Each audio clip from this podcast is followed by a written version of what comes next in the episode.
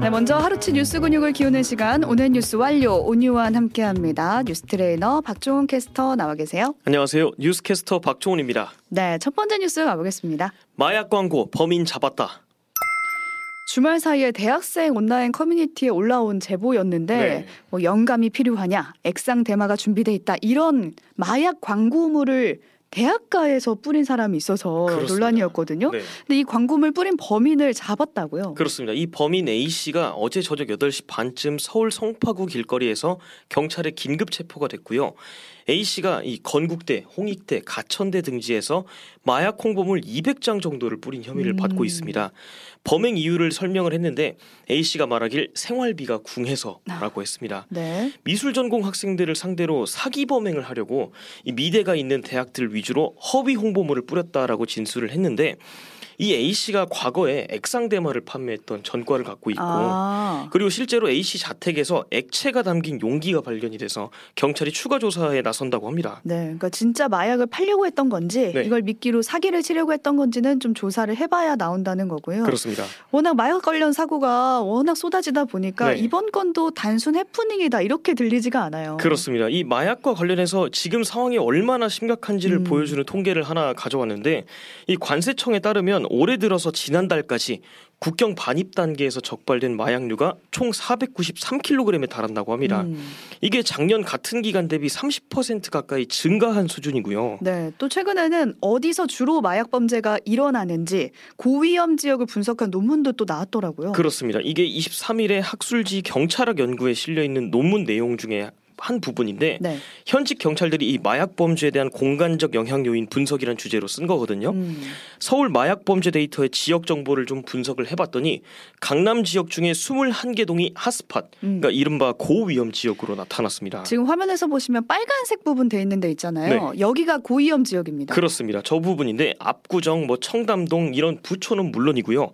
학원가가 몰려 있는 생활 인구 밀집 지역, 음. 뭐 서초, 반포, 대치, 양재동까지 일부 포함된 모습 입니다. 네. 외국 같은 경우에는 마약 범죄가 좀 빈곤한 지역에서 음. 주로 일어나는데 한국 마약 범죄는 오히려 이런 부유한 번화가 유흥가에서 주로 발생한다고 합니다. 네, 이번에 이선균 씨 마약 사건도 강남 유흥업소 드나든 뭐 연예인이라든지 네. 재벌 3세가 다 엮여 있다고 하잖아요. 그렇습니다. 더 퍼지기 전에 좀 전방위적인 대책이 필요해 보입니다. 네. 다음 소식 가볼게요. 한국 사우디와 초밀착 사우디아라비아를 국빈 방문 중인 윤석열 대통령이 무함마드 빈 살만 사우디 왕세자 겸 총리와 회담을 가졌는데요. 네. 43년 만에 공동 성명 발표됐습니다. 그렇습니다. 이게 경제 분야부터 북한 핵, 뭐 미사일 문제까지 총망라한 분야가 성명에 담겼고요. 음. 이런 식의 포괄적인 공동 성명이 무려 최규하 대통령 때 이후로 43년 만이라고 합니다. 네. 지금 사우디가 비전 2030이라는 경제 개혁 플랜을 목표로 하고 있는데 이 플랜에 엔터테인먼트 단지, 뭐 주택 공급 이런 기가 프로젝트가 포함돼 있거든요. 이 프로젝트에 양국이 협력을 하기로 결정을 했다고 음. 합니다. 그리고 이번 상호 방문 계기로 체결했던 계약 규모도 약 61조 원에 달한다는 게 우리 정부 입장입니다. 음, 또 제조업 쪽으로 협력을 확대한다고 하니까 네. 제조업 기반인 우리나라에 좀 긍정적인 영향이 있었으면 좋겠다 이런 바람을 가져보고 네.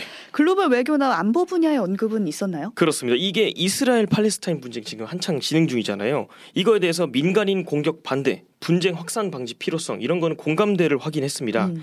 그리고 장기화되고 있는 우크라이나 사태에 대해서도 평화적 수단으로 위기를 해결해야 된다라는 공감대 그리고 네. 2014년부터 진행 중인 이 예멘 내전에 대해서도 국제사회의 지원이 중요하다라는 뜻을 같이 했습니다. 네, 북한에 대한 언급도 있었죠. 그렇습니다. 이게 북한의 핵미사일 위협, 무기 이전 행위 이게 유엔 안보리 결의 위반이고 음. 규탄한다라고 하면서 뜻을 같이 했고요. 네, 현 시점에서 비중 있는 대목이긴 한데 에너지 분야에서도 안보 핵심의 동반자라는 내용이 담겨 있었습니다. 네, 또 우리나라가 기름 한 방울 안 나는 나라잖아요. 그렇습니다. 중동 정세가 지금 불안정한데 이 가운데 원유 수출국인 사우디와 이렇게 파트너십 관계를 그 협력한 거 확인한 거 자체는 정말 평가할 만하다라는 생각은 듭니다. 그렇습니다. 다음 소식 가볼게요. 한국 경제 내년도 찬바람 사우디와 경제 협력했다. 뭐 61조 원 규모다. 방금 이 네. 얘기를 했는데 한창 이런 좋은 얘기 하다가 경제 어렵다는 얘기로 지금 넘어와 봤습니다. 그 분위기가 싸해집니다. 네.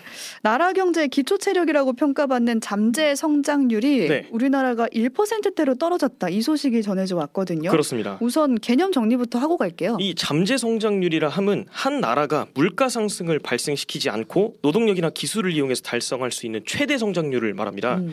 그런데 한국의 이 잠재 성장 률이 OECD가 추정한 걸 보니까 올해랑 내년 각각 1.9%, 1.7%입니다. 1%대예요. 그렇습니다. 그리고 OECD 잠재 저- 잠재 성장률 전망에서 한국이 2% 아래로 내려간 건 처음 있는 일입니다. 그러니까 쉽게 말해서 우리나라의 경제 성장 엔진이 식었다. 네. 이제 본격적인 저성장 국면에 들어섰다. 이렇게 해석하면 되는 거죠. 그렇습니다. 원래 이게 경제 발전하는 신흥국에서 이 잠재 성장률이 높게 나타나고 음. 사실 좀 안정된 경제 구조를 갖고 있는 선진국에서는 낮게 나타나는 게 정상이긴 합니다. 네.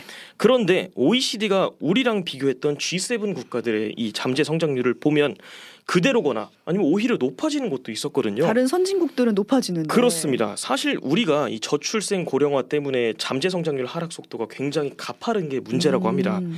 한국은행도 그런 구조적인 문제 때문에 올해 경제 성장률을 1.4%로 받고 이창용 총재가 국정감사에서 말하길 지금 경기 침체기가 맞다라고 인정을 음. 했습니다. 그러니까 경제가 안 좋다는 지표들이 계속 나오고 있는 거네요. 네.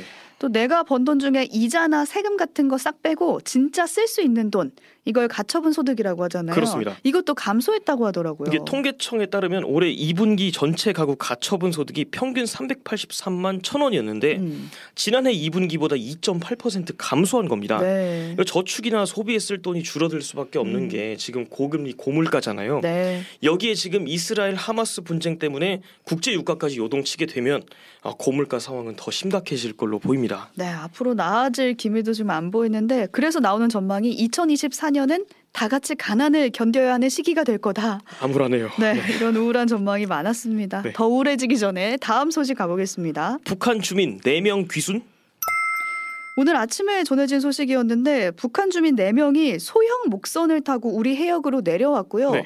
강원도 속초 앞바다에서 발견이 됐거든요. 그렇습니다. 귀순을 해서 밝혔다고요. 이게 오늘 오전 7시 10분쯤에 조업 중이었던 우리 어선이 속초 동쪽 약 11km 해상에서 이상한 배가 있다라고 신고를 음. 했습니다.